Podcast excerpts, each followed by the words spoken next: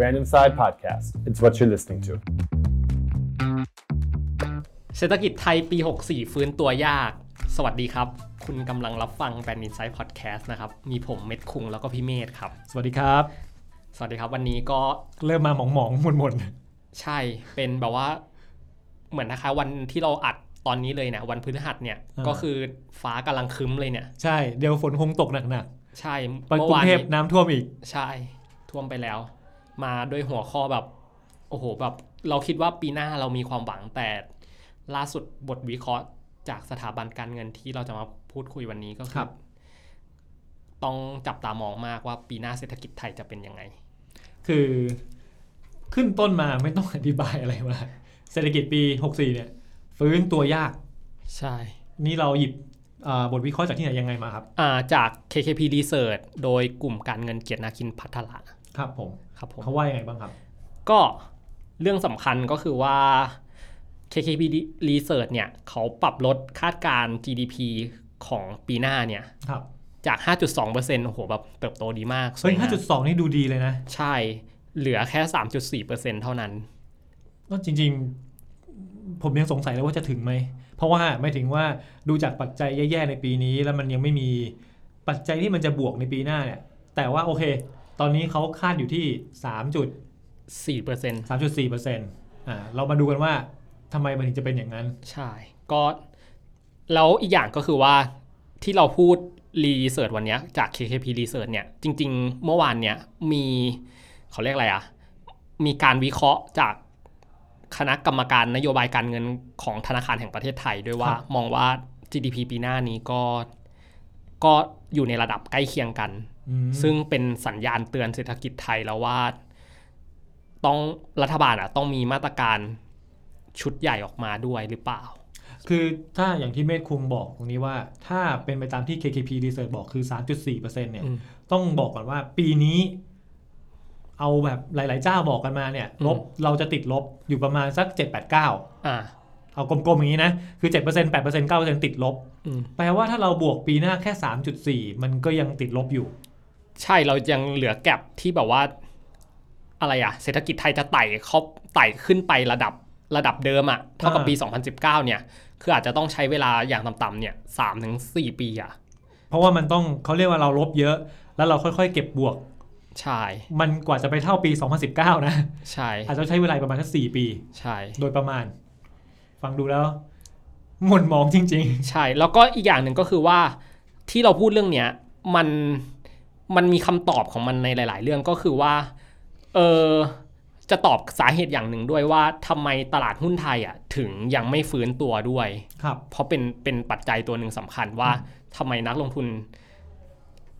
เอ่อชาวต่างชาติเนี่ยถึงไม่นำเม็ดเงินเข้ามาในไทยแล้วเราจะเห็นว่าตั้งแต่ต้นปีจนถึงปัจจุบันเนี่ยที่เรากำลังพูดกันเนี่ยก็คือเราจะเห็นว่านักลงทุนต่างชาติเนี่ยคือทยอยขายหุ้นไทยมาโดยตลอด อ๋อ ด้วย ตลอดเรียกว่าตอนนี้น่าจะประมาณสักเก้าเดือน จะเข้าสู่ ใช่ เดือนสิบเนี่ย ใช่ ที่ผ่านมานี่คือทยอยขายตลอด ใช่ก็ถ้าจำไม่ผิดก็คือมันน่าจะมากกว่า 2 0 0แสนล้านไปแล้ว ครับ ถ้าจำไม่ผิดนะ อืม โดยประมาณ ใช่ อ่ะ เรามาดูบทวิบทวิเคราะห์จาก KKP Research ดีกว่าว่าเขาว่ายังไงบ้างครับ โอเคก็คือ KKP Research เล่าถึงว่า ถึงแม้ว่าเราจะเห็นว่าในช่วงหลังไตรมาส 2 ที่ผ่านมาเนี่ยตัวเลขเศรษฐกิจจะเราจะเริ่มเห็นสัญญาณการฟื้นตัวจากตัวเลขหลาย ๆ ตัวเลขบ้างแล้ว อย่างเช่น ตัวเลขการส่งออกหรือตัวเลขอะไรอะการบริโภคบางบางอย่างเนี่ยแล้วก็อีกปัจจัยสำคัญก็คือเรื่องของเราอะสำเร็จในการควบคุมโควิด -19 ซึ่งค่อนข้างดีในเมื่อเทียบกับละแวกข้างบ้านของเราในหลาย ๆ ประเทศ จริงๆ ถ้าเทียบกับในประเทศใกล้เคียง หรือเทียบกับทั้งโลกเลยเนี่ย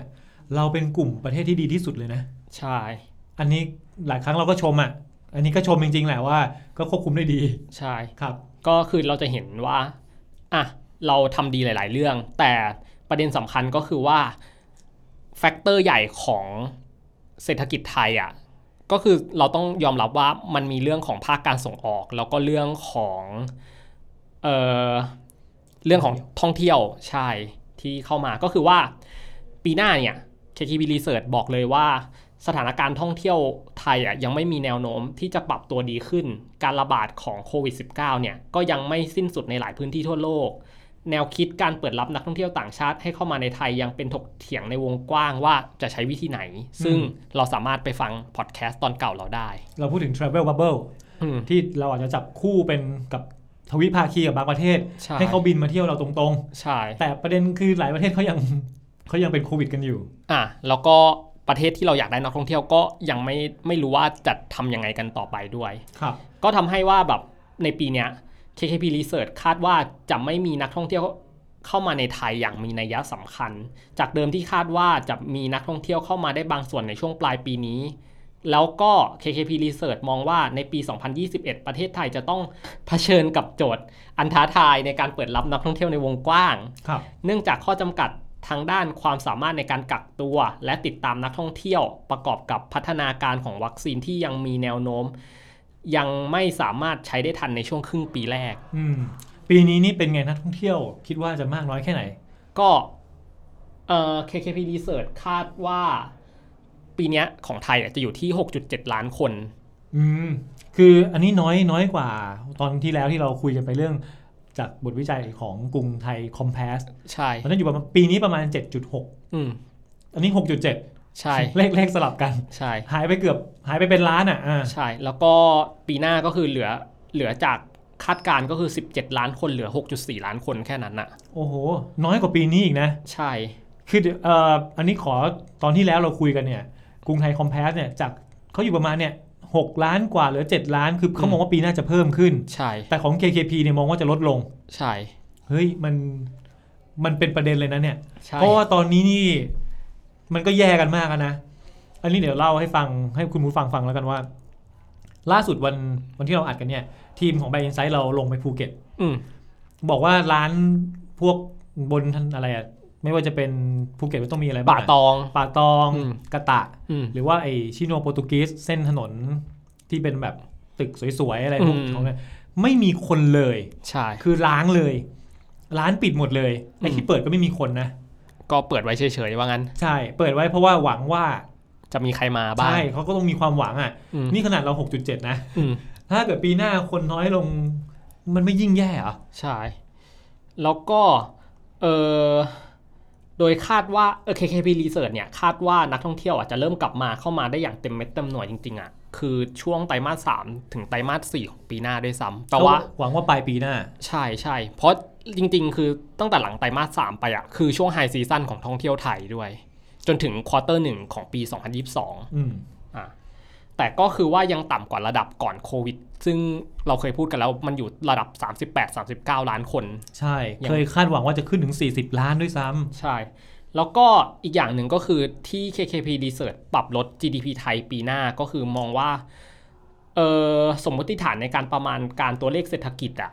คือต้องพูดจริง ๆ หลาย ๆ หลาย ๆสำนักอะไรแบบเนี้ยคือมันมีตัวเลขที่แบบ sensitivity มากอย่างเช่นตัวเลขนักท่องเที่ยวตัวเลขส่งออกเนี่ยที่เป็นแฟกเตอร์สำคัญเวลาคำนวณตัวเลข GDP ออกมา ครับ เอ่อคือเอาจริงๆ คือในกรณีเลวร้ายที่ประเทศไทยแบบว่าเปิดรับนักท่องเที่ยวไม่ได้เลย ในช่วงปีหน้าเลยนะ ก็คือจะส่งผลกระทบรุนแรงรุนแรงต่อการจ้างงานและการเลิกกิจการของบริษัทในวงกว้าง แล้วก็มันจะทำให้เมื่อบริษัทปิดตัวไปใช่ปะมันก็จะเกิดพวกแบบ NPL หนี้เสียอะไรว่ากันไปอีก ซึ่งจริงๆ ไอ้พวกเนี้ยมันจะฉุดหลังตัวเศรษฐกิจแล้วก็การลงทุนในประเทศไทย แล้วจะทำให้เศรษฐกิจไทยอ่ะมันหดตัวลงอีกรอบด้วยซ้ำแล้วอาจจะทำให้ GDP ไทยอ่ะโตแบบกรณีแย่สุดคือ1%เปอร์เซ็นต์ คื เท่า อ นั้น ถ้าแปลง่ายๆคือท่องเที่ยวจะมาดึง ใช่ที่เราที่ KKP เองมองว่า 3.4 อาจจะเหลือแค่หนึ่ง ใช่ เออแต่มันจริงนะ ถ้าท่องเที่ยวไม่รอดเนี่ย คนว่างงานอีกเท่าไหร่ ธุรกิจหายไปเท่าไหร่ ใช่ โรงแรม รถเช่า เซอร์วิส สายการบิน ทั้งหล อะไร สายการบินนี่ อืม โอ้หายไปหมดเลยนะ ใช่ ซึ่ง KKP ได้แบบอธิบายไว้คร่าวๆ ก็คือว่าเมื่อเศรษฐกิจขาดนักท่องเที่ยวการฟื้นตัวก็จะแตกต่างกันในมิติของอุตสาหกรรมแล้วก็พื้นที่เอ่อ KKP ได้อธิบายว่าธุรกิจแต่ละประเทศประประเภท ได้รับผลกระทบแตกต่างกันจากการหดตัวของนักท่องเที่ยว คือดูข้อมูลตั้งแต่ไตรมาส 2 ปี 2020อะก็คือ GDP ไทยหดตัว 12.2%เปอร์เซ็นต์ ครับ ก็คือมากที่สุดตั้งแต่ วิกฤตต้มยำกุ้ง ปี 40 ใช่ โอ้ แล้วก็ ผ่านมาประมาณ 20 กว่าปีนะ ใช่แล้วเมื่อมองในระดับธุรกิจเราจะเห็นผลกระทบต่างกันไปธุรกิจที่ละที่ได้รับผลกระทบมากที่สุดก็คือธุรกิจที่พักอาศัย แล้วก็อาหารลบไปถึง 50.2%การเดินทางลบไป 38.9%ขณะที่ธุรกิจที่ยังพอขยายตัวได้ก็คือการก่อสร้างบริการทางการเงิน แล้วก็ ICT ทั้งหลายที่ยังแบบเป็นตัวเลขบวก KKP Research ได้คำนวณแยกผลกระทบเพื่อระบุปัจจัยอธิบายการหดตัวที่เกิดขึ้นในแต่ละกลุ่มธุรกิจในไตรมาสก็คือพบว่าธุรกิจที่รายได้มีการหดตัวลึก จะเป็นกลุ่มธุรกิจที่พึ่งพาการท่องเที่ยวสูง แล้วก็ขณะที่ภาคการผลิตที่มีการพึ่งพาการส่งออกสูง ก็จะได้รับผลกระทบจากการส่งออกที่ชะลอตัว ซึ่งสองอันเนี้ยรวมกันมันก็เลยทำให้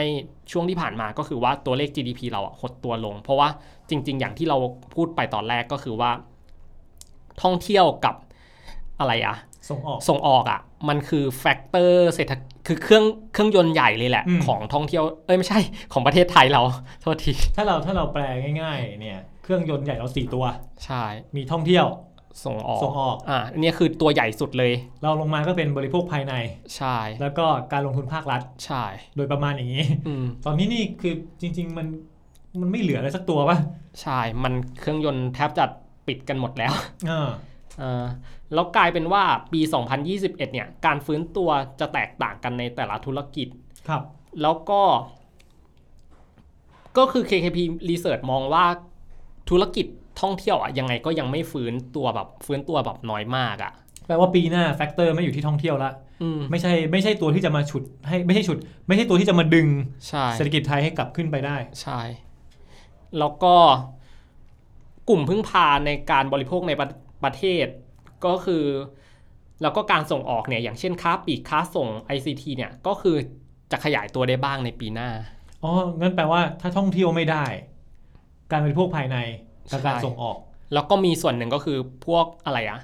การก่อสร้างเนี่ยจะเติบโตจากรัฐกระตุ้นเศรษฐกิจในปีหน้า ก็แปลว่ามีส่วนช่วยได้บ้าง ใช่แต่ก็ไม่ได้ทั้งหมด บางส่วน ใช่ มองถึงการใช้จ่ายภายในและการส่งออกยังไงบ้างครับ จริงๆอะก็คือว่าการใช้จ่ายของไทยอะอย่างที่เราบอกว่าสัดส่วน GDP ในตะกี้เนี้ยก็คือว่าส่งออกกับท่องเที่ยวอะมันมันเกิน เป็นตัวหลัก มันเป็นตัวหลักเลยแหละ แล้วมันกลายเป็นว่าการการใช้จ่ายในประเทศอะ่ะ มันเป็นส่วนน้อยไปแล้ว อืม ฉะนั้นอะ่ะเราต้อง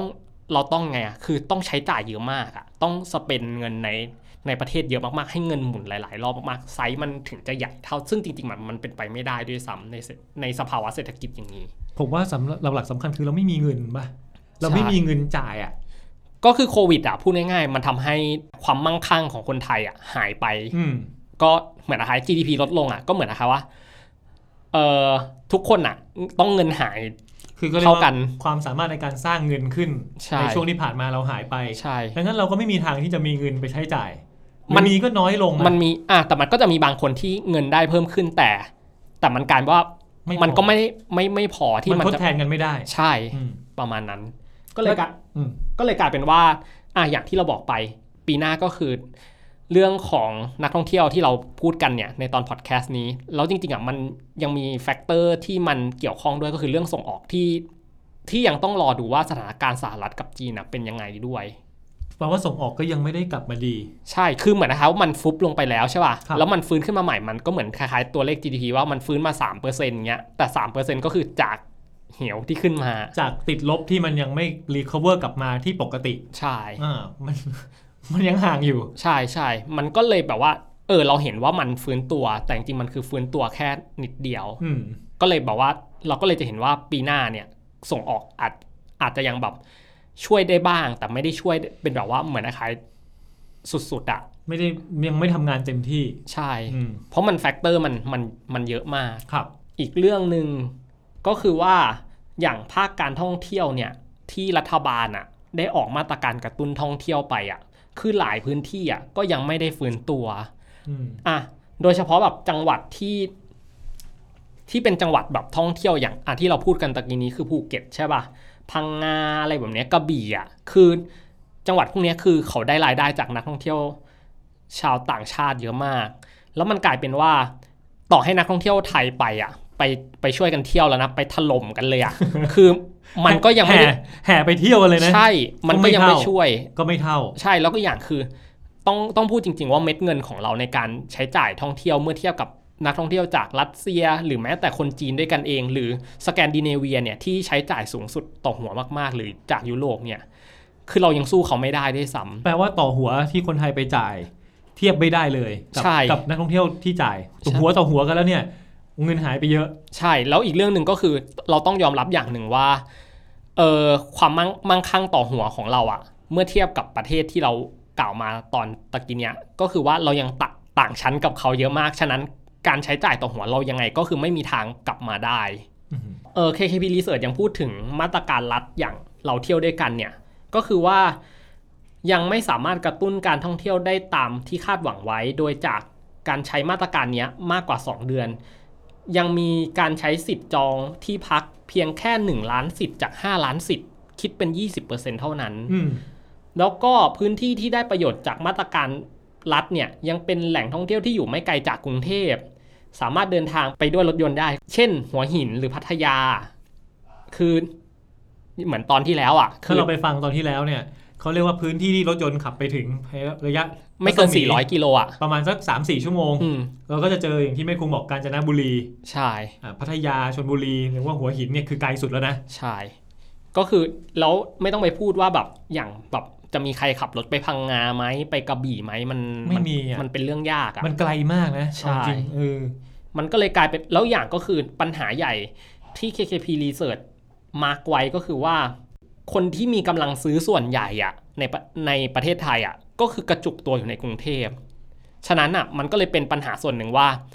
คนก็เลยขับรถไปไม่ได้ไปที่ไกลๆด้วย เพราะไปไกลๆมันเสียเวลาเยอะกว่าอย่างเงี้ย เขาเขาจะขึ้นเครื่องไปมันก็ยังไม่ได้ ใช่ มันก็ยังไม่ปลอดภัยหรือว่าไม่มั่นใจ อืม ก็เลยขับรถไปแทน ใช่ ก็เลยอยู่ใกล้ๆ ใช่ก็เลยกลายว่าคนที่แบบเน้นการใช้จ่ายจริงๆแบบคนคนกรุงเทพที่อยากไปก็เลยกลายเป็นว่าไปใกล้ๆก็ อืม ทำให้จังหวัดพวกเนี้ยที่ที่แบบว่ารับ เค รับ ย ไอ้ เค นี่ ย ไปแล้ พึ่ ว ง อะ พาการท่องเที่ยวจากต่างประเทศ ใช่ ก็ยิ่งไม่มีทางฟื้นเลย ใช่ อืม ก็เลยตอบโจทย์เรื่องนี้ นี้ฝากบอกไปถึงคนที่มีเงินนะครับ ใครมีเงินอยู่กรุงเทพ ขับไปไกลๆครับ ตอนนี้จริง ๆ ยิ่งไปไกลยิ่งยิ่งดีนะ ใช่ เพราะว่าคนน้อยมากเลยอ่ะ ใช่ ไปแล้วไม่ต้องเบียดเสียดแย่งกับใครอ่ะ ไปแล้วได้วิวสวยด้วยอ่ะ เพราะอย่างแบบจังหวัดเชียงใหม่เนี้ยแบบคนก็ยังไปแบบว่าอัตราการเข้าพักห้องพักอ่ะคือก็ยังน้อยอยู่ดีอะไรแบบเนี้ย ครับ แล้วอีกอย่างหนึ่งที่เราที่เราพูดกันอ่ะเราจะเน้นตอนนี้แล้วจริง ๆ เราก็เคยพูดตอนที่แล้วก็คือว่าสัดส่วนนักท่องเที่ยวของไทยอ่ะ อืม มันยังกลบรายได้ของนักท่องเที่ยวต่างชาติ ให้ตายยังไงก็กลบไม่หมด ไม่มีทาง ใช่ใช่เพราะว่าอย่างปีที่แล้วที่เราเคยพูดกันก็คือว่าสัดส่วนไทยอ่ะคือมันเป็นแค่หนึ่งในสามด้วยซ้ำขณะที่นักท่องเที่ยวต่างชาติอ่ะคือมันเป็นสองในสาม ครับ อ่ะประมาณนี้ ก็เลยนั่นแหละครับก็เลยที่เรายกมาก็คือว่าทำให้ปีหน้าเนี่ยเรื่องประเด็นของนักท่องเที่ยวชาวต่างชาติเนี่ยจะเป็นเรื่องที่ในสภาหรือในการวางแผนเรื่องเศรษฐกิจไทยอะเรื่องเนี้ยจะเป็นเรื่องที่ต้องยกมาคุยกันบ่อยมาก อืม ใน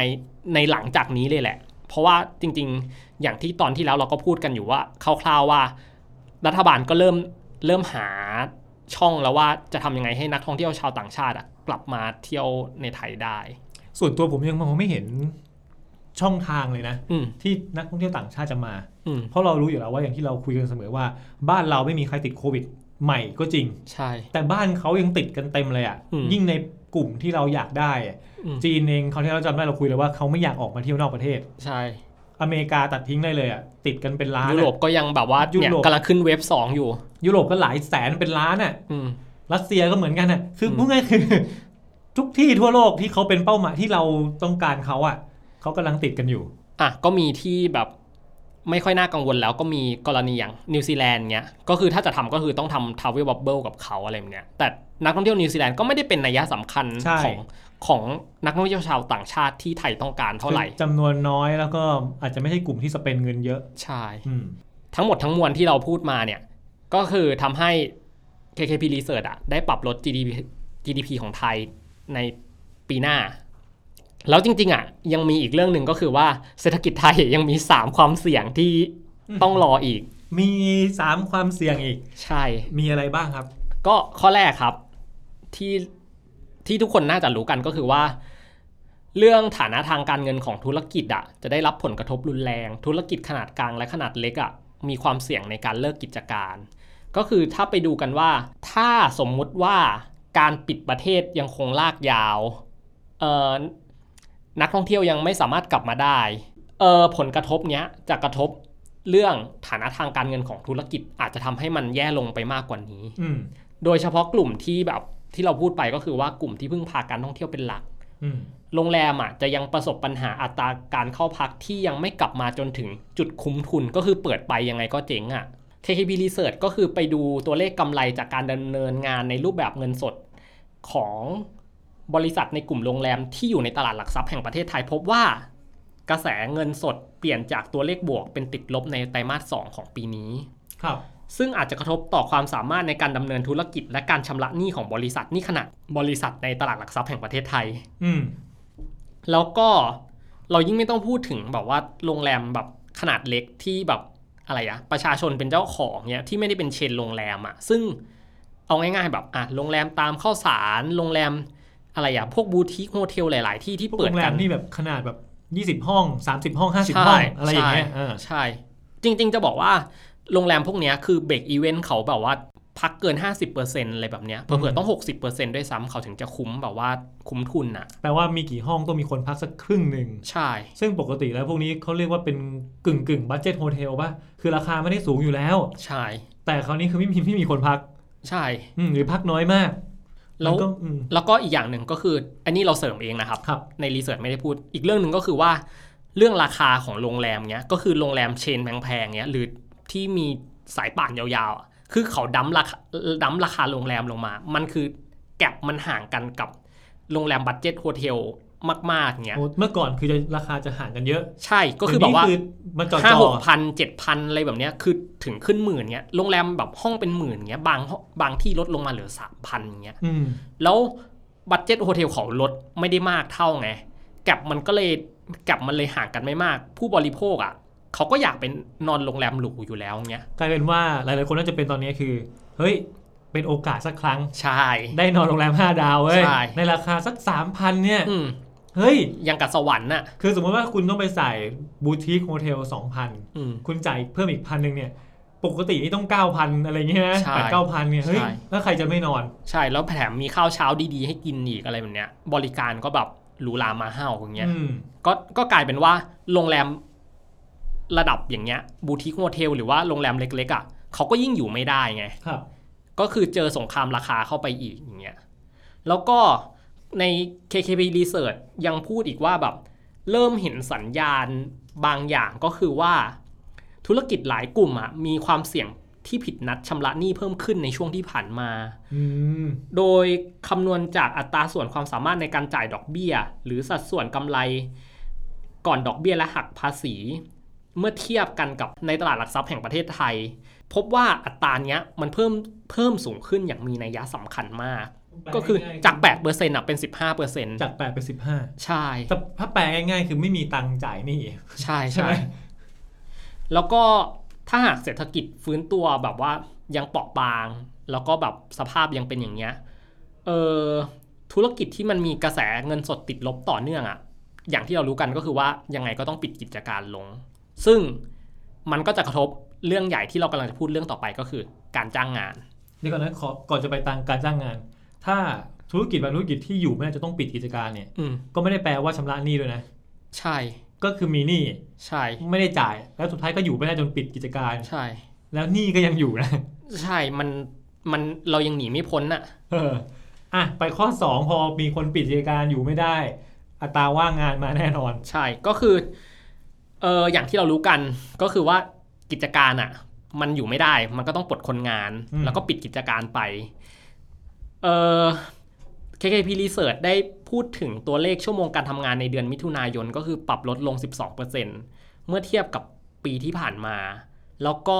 ชั่วโมงการทำงานนะก็คือ หดตัวลงแทบจะทุกกลุ่มอาชีพ สะท้อนให้เห็นว่า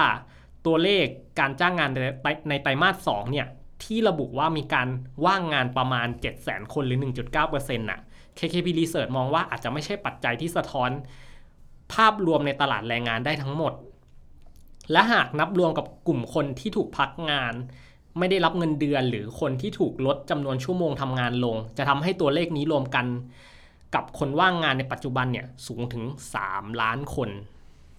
อืม KKP Research คาดว่าจำนวนการว่างงานอาจจะสูงถึง 5 ล้านคนหรือมากกว่านั้นได้ ถ้าหากเศรษฐกิจ เข้าสู่กรณีเลวร้ายที่นักท่องเที่ยวไม่สามารถกลับมาได้ในปีหน้า ปัญหาการขาดรายได้และการว่างงานเป็นวงกว้างเช่นเช่นนี้ ไม่เพียงจะกระทบต่อเรา มันยังสร้างปัญหาอื่น อย่างเช่นหนี้ครัวเรือนหรือปัญหาทางสังคมอื่นๆด้วย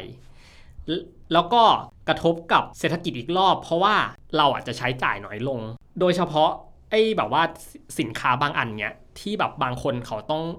ต้องผ่อนจ่ายแล้วอย่างเช่น บ้านรถยนต์ ซึ่งไอ้สองอันเนี้ยมันคิดเป็น 18%ของของตัวเลขการบริโภคในประเทศเนี้ย ครับ มันก็อาจจะทำให้กดดันก็คือว่า การบริโภคของของไทยอ่ะมันจะฟื้นตัวชช้าลงกว่าเดิมอีก อืมคือเมื่อกี้ตัวเลขว่างงานเนี่ย อย่าลืมว่าเราไม่ได้มีแค่คนที่ถูกเลิกจ้าง ใช่ เรายังมีแรงงานใหม่ ๆ ที่กำลังเข้าสู่ตลาด เข้ามาแล้วไม่มีคนจ้างอ่ะ มันก็ยิ่งทบๆกันเข้าไปอ่ะ ถ้าตัวเลขเมื่อกี้ที่เมธภูมิว่าคือ3าถึงหล้านคนที่มีโอกาสว่างงานสูงในปีหน้า แปลว่าหนึ่งในตัวจัดสำคัญคือการใช้จ่ายภายในนี่ก็จะแย่นะ ใช่ เพราะไม่มีคนใช้ไง แล้วก็อย่างที่บอกไปว่าเด็กจบใหม่เนี่ย อย่างตัวเลขล่าสุดเนี่ยเพิ่งไปดูคร่าวๆเนี่ยมีประมาณ 3-4แสนคนด้วยเด็กจบใหม่ที่ ครับ จะเข้าสู่ตลาดแรงงาน เนี่ยกำลังเข้าเวลานี้เลยโดยประมาณเนี้ย ใช่ แล้วก็อีกเรื่องหนึ่งก็คือว่าเมื่อเด็กจบใหม่เข้ามาแล้วแบบว่าอ่ะคนเก่าก็โดนเล y o ออฟมา อย่างเงี้ยเออ เหมือนนะคะว่า คนที่อยากจ้างงานตอนเนี้ย คือตอนแรกจะจ้างเด็กจบใหม่ใช่ป่ะแบบก็เงินเดือนก็แบบให้แบบพอโอเคแต่กลายเป็นว่าอ้าวในเมื่อคนที่รออยู่เขาก็ลดเงินเดือนตัวเองมา เพื่อตัวเองจะได้กลับเข้าสู่การทำงานอีกรอบเนี้ยมันก็เลยกลายมาว่ามันเป็นปัญหาเขาเรียกอะไรอะเหมือนงูกินหางไปอีกเรื่อยๆอะ อืม มันก็ไม่จบไม่สิ้นเหมือนกัน นอกจากความสามารถในการใช้จ่ายในประเทศจะหายไป เพราะว่า อืม คนว่างงาน อืม เมื่อกี้เมฆคงบอกเองว่าการชำระหนี้ก็แย่ ใช่ ก็แปลง่ายๆคือไม่มีเงินไปจ่ายหนี้ ใช่ นี่ก็ตามหลอกหลอนอีก ใช่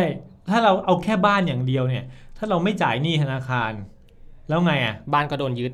รถก็โดนยึด โดนยึดแล้วเราก็ไม่เหลืออะไรไม่เหลืองาน ไม่เหลืออะไรแล้ว ใช่ แล้วธนาคารจริงไม่ได้อยากได้บ้านให้รถเรานะ อืม เพราะได้ไปเขาก็เอาไปทำอะไรอ่ะ ก็ต้องขายต่อ ก็ต้องไปเป็นอะไรอ่ะ เป็นค่าใช้จ่าย ใช่ ที่เขาต้องมานั่งจัดการอีก อืม เฮ้ยมันมันพังทั้งระบบเลยนะเนี่ย ใช่ มัน มันก็เลยกลายเป็นว่ายิ่งไปกด กดการบริโภคในประเทศใช่ป่ะ ครับ มันก็จะย้อนกลับไปที่เราพูดตะกี้นี้ว่า ธุรกิจแบบอย่างเช่น ขายอาหารขายอะไรแบบเนี้ยก็อาจจะได้รับผลกระทบอีก มันก็เป็นห่วงโซ่ไปอีกรอบหนึ่งด้วย ครับ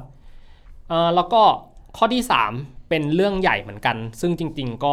เราก็เคยพูดพูดกันไปบ้างแล้ว ก็คือเรื่องของมาตรการพักชำระหนี้แบบทั่วไปกำลังจะหมดลงเออ มาตรการพัชรับนี่นี่คือที่ที่แบงก์ชาติกับธนาคาร ใช่ พาณิชย์ทั้งหลายเนี่ยมีมาตรการมาในช่วงช่วงโควิดที่ผ่านมาเนี่ยแหละ อืม มันกำลังจะหมด ใช่ ก็คือ มันก็มีว่าไม่ว่าจะเป็นลดอัตราดอกเบี้ย พักหรือเลื่อนชำระหนี้ออกไป 3-6 เดือน แล้วก็เพิ่มระยะเวลาการคืนหนี้ ซึ่งแล้วแต่ประเภทหนี้ของแล้วก็ปรับแล้วก็ปรับอะไรอะแล้วแต่สถาบันการเงิน เออ โดยลูกหนี้ที่เข้าร่วมมาตรการเนี้ยก็คือมีถึง 12.5 ล้านบัญชี แล้วมูลหนี้รวมกันประมาณ 7.2 ล้านล้านบาท แล้วก็ มันก็เลยกลายเป็นว่า เนี่ย มันก็จะซ้ำเติมปัญหานี้ไปอีก แต่โดยธนาคารแห่งประเทศไทยอะ่ะ ที่เขาบอกว่าที่เขาต้องยกเลิกมาตรการเนี้ยเพราะว่าหลังจากเดือนตุลาคมเป็นต้นไปเนี่ย เพราะว่าเพื่อป้องกันปัญหาการเข้าร่วมโครงการทั้งที่อาจจะไม่ได้รับผลกระทบจริง และป้องกันความเคยชินจากการไม่จ่ายหนี้ของลูกหนี้ ธนาคารแต่ละแห่งอาจจะต้องปรับโครงสร้างหนี้กับลูกค้าเป็นรายๆไป ซึ่งทำให้ KKP, KKP Research มองว่า เป็นเรื่องที่ต้องจับตามองดูว่า จะมีลูกหนี้สัดส่วนมากน้อยเพียงใดที่จะไม่สามารถกลับมาจ่ายหนี้ได้ แล้วหนี้จำนวนมากแค่ไหนที่จะกลายเป็น NPL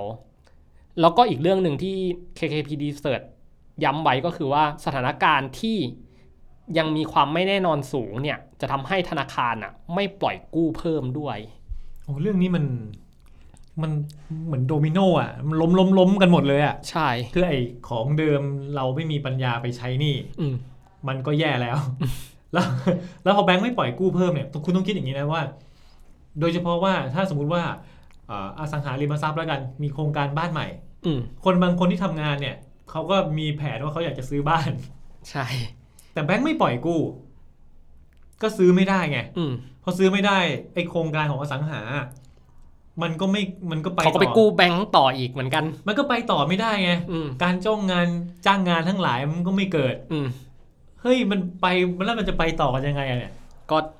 ก็เนี่ยก็เป็นเรื่องใหญ่ของของอะไรอะธนาคารแห่งประเทศไทยด้วยเอ่อรัฐบาลรวมไปถึงกระทรวงการคลังแล้วก็หลาย ๆ กระทรวงด้วย เรื่องเรื่องปล่อยกู้ยังลิลิงก์ไม่ถึง SME ด้วยนะครับ ใช่ค คือ รับ ธุรกิจเขาก็ต้องใช้เงินในการหมุน อืม ถ้ากู้ไม่ได้ มันก็ไปต่อไม่ได้ธุรกิจไปต่อไม่ได้นี่คน ใช่ จ้างคนว่างงานก็จะเพิ่มขึ้นอีก ใช่ เพราะ SME นี้เป็นเป็นส่วนหนึ่ง ต้องพูดเลยว่า SME 80%ของไทยอะเป็นส่วนหนึ่งในการจ้างแรงงานทั้งประเทศเลยนะครับ ครับ คือเรื่องใหญ่มาก อืม เรื่องเนี้ย มีการบอกกันว่า อืม 3 ปีจากเนี้ยจะเป็นปีที่ลำบากมากของ SME ใช่ เป็น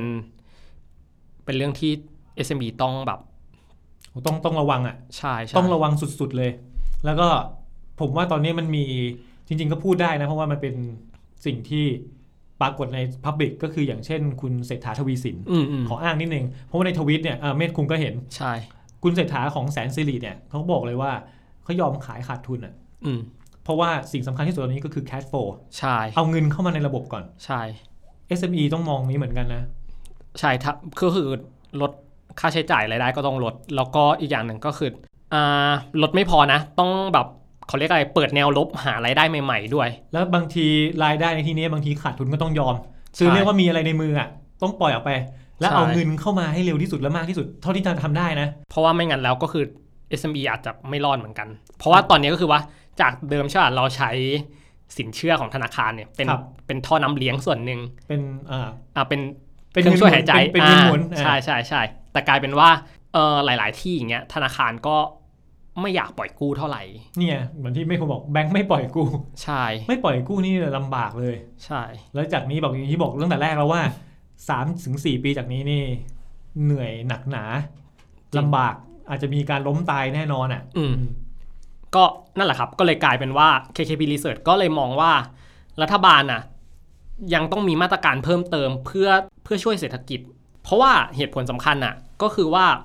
เศรษฐกิจในระยะข้างหน้าของไทยอะครับ มันยังมีความอ่อนแอแล้วก็ความไม่แน่นอนที่สูง ถึงแม้ว่า รัฐบาลอาจจะมีการออกชุดมาตรการกระตุ้นเศรษฐกิจมาแล้วจำนวน 1 ล้านล้านบาท ซึ่งคิดเป็น 6%ของ GDP แต่ KKP Research มองว่า การใช้งานจริง ๆ อ่ะ ยังทำได้น้อยมาก ในจำนวน 6 แสนล้านบาทที่เป็นมาตรการเยียวยา มีการใช้เงินไปแค่3 9 0 0 0 0 ล้านบาทเท่านั้น โดยเฉพาะโครงการแจกเงิน 5,000 บาทให้กับชาวนาแล้วก็แรงงานนอกระบบจำนวน 24 ล้านคน อีกที่เหลือ 4 แสนล้านบาท ที่จะใช้ฟื้นฟูเศรษฐกิจก็มีเพียงแค่ 42,000 ล้านบาทที่ใช้ไปเพื่อกระตุ้นการใช้จ่ายและการท่องเที่ยวในประเทศ KKP Research ประเมินว่า รัฐยังมีความสามารถในการทำนโยบายการคลังที่เพิ่มได้มากกว่านี้ แม้ว่าจะมีความกังวลมากขึ้นเกี่ยวกับหนี้สาธารณะที่มีแนวโน้มจะแตะระดับ 60%ซึ่งเป็นเพดานตามกฎหมายในปัจจุบัน แต่จากต้นทุนการกู้ยืมของรัฐบาลที่ต่ำลงมากเมื่อเทียบกับอดีต โดยอัตราดอกเบี้ยพันธบัตรรัฐบาล 10 ปี อยู่ที่ 1.5%เมื่อเทียบกับ 3.5%ในช่วง 6-7 ปีที่ผ่านมาทำให้เราประเมินว่า ประเด็นเรื่องความสามารถในการจ่ายหนี้และความมั่นคงทางการคลังจะไม่เป็นปัญหามากนัก บนเงื่อนไข 3 ข้อก็คือ 1. หนี้ที่กู้ยืมมาจะต้องถูกใช้ไปอย่างเหมาะสม เพื่อสร้างการเติบโตของ GDP ในอนาคต ข้อที่ 2 ตลาดยังคงมีความเชื่อมั่นในความมั่นคงทางการคลัง และอัตราดอกเบี้ย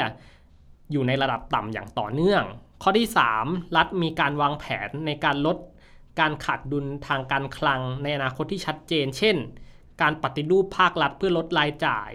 และการเพิ่มรายได้ในภาครัฐในอนาคต ภายใต้สถานการณ์ที่มีความไม่แน่นอนสูงเช่นนี้ รัฐจำเป็นต้องเร่งออกมาตรการอื่นๆ เพิ่มเติมและคำนึงถึงความเสี่ยงที่อาจจะเกิดขึ้นในอนาคตเพื่อเตรียมเครื่องมือให้พร้อม หากสถานการณ์ไม่ได้เป็นไปตามคาด นี่คือทั้งหมดจาก KKP Research โดยกลุ่ม การเงินเกียรตินาคินพัฒละ ก็ถือว่ามันอาจจะเป็นเรื่องที่หม่นหมอง มากๆด้วย แต่ว่าเราก็ต้องอยู่ด้วยความหวัง ใช่ เราจะหมดความหวังไม่ได้นะครับอ่ะก่อนจะจบขอขายของนิดนึงครับ ใช่ อย่างที่รู้กันว่า b a d Insight จะมีงาน b a d Insight Forum 2020 New Workforce จัดขึ้นวันที่ 2 พฤศจิกายน 2563 ที่สามย่านมิตรทาวน์ใช่ งานนี้เป็นยังไงครับ มีเอ่อ guest speaker ของเรามากมาย อย่างคนหนึ่งที่ยกมาก็คือคุณชาลัดจาก d t แท อืม อืม เป็น CEO ของ d t แท ใช่ ก็เรียกว่าคนนี้ผ่านมาทั้งอินเดีย ผ่านอ่าเมียนมาแล้วก็ตอนนี้มาอยู่ไทย เรียกว่าท้าทายมาก ใช่ แล้วก็อย่างก็คือว่าองค์กรอย่าง d t แทเมื่อได้คุณชาลัดมาเนี่ย ก็คือว่าคุณชาลัดจะมาเล่าถึงว่าองค์กรอย่าง d t แท มีความเปลี่ยนแปลงอะไรยังไงข้างใน ใช่หลาย ๆ เรื่องที่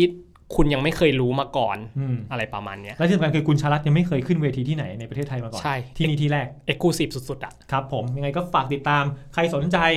ไปซื้อบัตรกันได้ ก็เข้าไปที่เพจหรือว่าที่เว็บของเราก็จะมีลิงก์ให้กด ใช่ ไปซื้อบัตรกันได้ครับ ครับผม ไว้เดี๋ยวโอกาสหน้า ใช่ เดี๋ยว ราเราจะมีเอ่อบทวิเคราะห์ ใช่ จากสถาบันการเงินเจ้าไหนมาอ่านมาเล่าให้ฟังอีก หรือมีเรื่องอะไรสนุกสนุก ใช่เราก็จะหยิบมาเรื่อย ๆครับผมยังไงฝากติดตามกันด้วย ๆ ครับ ชีวิตยังมีความหวังเสมอครับ ครับผมพบกันใหม่ตอนหน้าครับ สวัสดีครับ สวัสดีครับ